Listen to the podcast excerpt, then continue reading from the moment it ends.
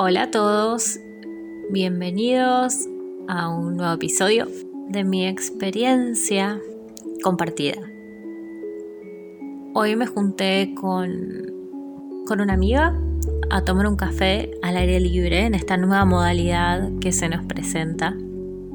Así que hice mi práctica de yoga, limpié mi casa, me bañé, me maquillé, me vestí y salí igual. Necesitaba caminar y moverme fuera de mi casa, que amo mi casa, pero a veces, no sé si les pasa, pero me quedo en la comodidad de esta nueva vida virtual.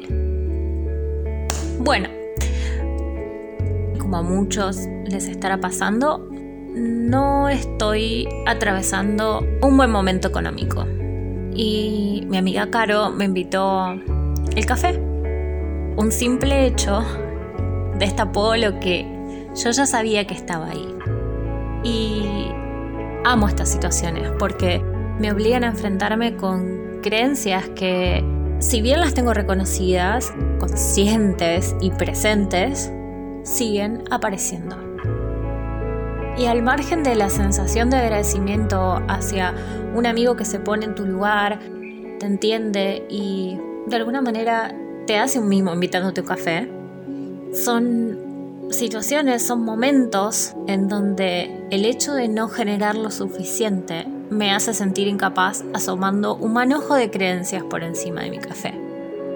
Intelectualmente sabemos que sentirse suficiente no tiene que ver con cuánto produzco económicamente, al menos desde mi punto de vista. Pero ahí estaba, en silencio, en la cola de la cafetería, teniendo un diálogo interno conmigo misma, aceptando lo que estaba sintiendo, observando y descubriendo lo mucho que aún me cuesta dejarme ayudar. Y claro, todos pueden decir, ay, bueno, es un café, déjate de hinchar, o es simplemente dejar que el otro te ayude, dejar que el otro te acompañe. Pero cuando ocurre, es muy difícil poder dividir lo que uno sabe que tiene que hacer y lo que uno siente. Sé perfectamente que son momentos que las cosas se transforman todo el tiempo y suben y bajan. en un momento estás mal, en otro momento estás bien. Y pasa en todos los aspectos de la vida, en lo económico, en lo emocional.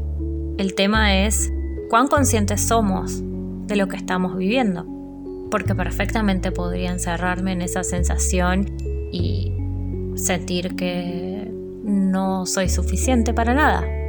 Sin embargo, agradezco poder tener esa capacidad de ver más allá, de poder salirme por un momento y observar desde otro lugar, para entender que quizás sea el momento en el cual tenga que aprender a pedir ayuda, sin juicios, sin vergüenzas, simplemente sabiendo que es lo que toca ahora. Ojalá esta simple experiencia les ayude a poder verse a ustedes mismos, tal vez no en la misma situación, tal vez no desde la economía, Tal vez simplemente nos una el hecho de la vergüenza que a veces nos da reconocer que necesitamos ayuda y que nos equivocamos, que necesitamos volver a empezar, necesitamos reacomodarnos y así seguir nuestro camino. Hasta la próxima.